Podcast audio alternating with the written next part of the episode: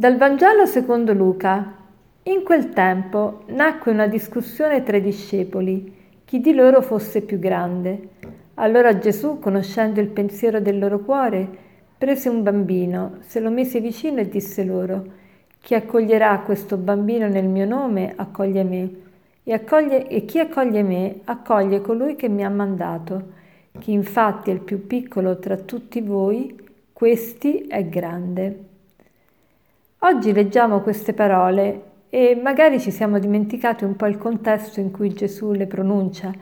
Gesù poco prima aveva parlato della sua imminente, eh, imminente passione e morte. E che cosa succede? Gli apostoli si mettono a discutere fra di loro su chi sia il più grande. Ma è un momento conveniente questo per fare questa discussione? Già non è mai appropriato fare questa discussione, ma poi in un momento in cui Gesù ha comunicato che, sarebbe, che stava per, per, per subire la passione, gli apostoli si mettono a discutere su chi è il più grande. Eppure pure noi facciamo così. Tutti noi vogliamo essere grandi, tutti noi vogliamo essere stimati, tutti noi vogliamo essere non solo grandi, ma il più grande, non solo belli, ma il più bello, il più buono sempre il più, il più. E Gesù conosce i nostri pensieri. Allora che cosa fa? Prende un bambino. Sapete che all'epoca sua i bambini non avevano nessuna importanza, non erano difesi come oggi, oggi cerchiamo, almeno si cerca, di difendere i diritti del bambino, ma all'epoca il bambino era completamente possesso del genitore, particolarmente del padre, era suo possesso come se fosse una cosa. E Gesù invece prende proprio un bambino e dice chi accoglie questo bambino nel mio nome, cioè nel mio nome come, come se accogliesse me, accoglie anche colui che mi ha mandato. E poi dice chi si fa il più piccolo fra voi, questi è grande. Chi si fa il più piccolo tra voi, farsi piccoli. Ecco che cosa ci rende grandi, il farci piccoli ci rende grandi.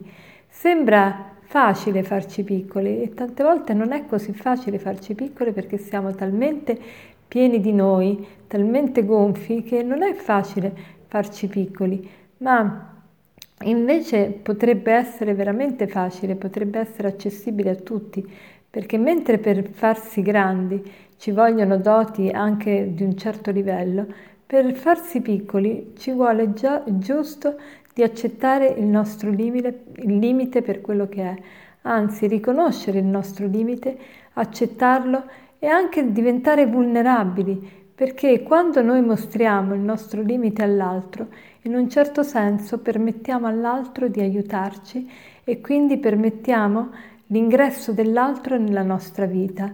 Noi tante volte facciamo tanto gli indipendenti, gli autonomi, quelli che non hanno bisogno di nessuno perché sono autosufficienti, ma è questo ci impedisce la vera comunione e ci impedisce la collaborazione con l'altro.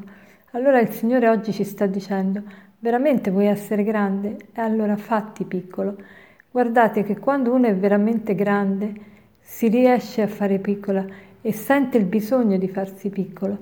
Io ho degli amici che sono alti e spesso si devono abbassare proprio perché sono alti io che sono bassa non ho quasi mai bisogno di abbassarmi perché già sono bassa. Quindi vedete che veramente si è grandi quando ci si fa piccoli.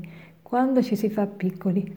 È molto difficile riuscire a dominare questo desiderio di primeggiare e questo ci rende veramente grandi. Quando non, non cerchiamo noi di primeggiare, ma cerchiamo di far, far emergere l'altro al posto nostro.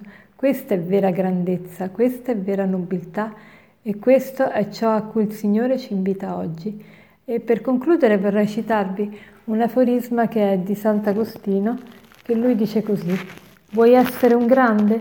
Comincia con l'essere piccolo. Vuoi erigere un edificio che arrivi fino al cielo? Costruisci prima le fondamenta dell'umiltà. Buona giornata.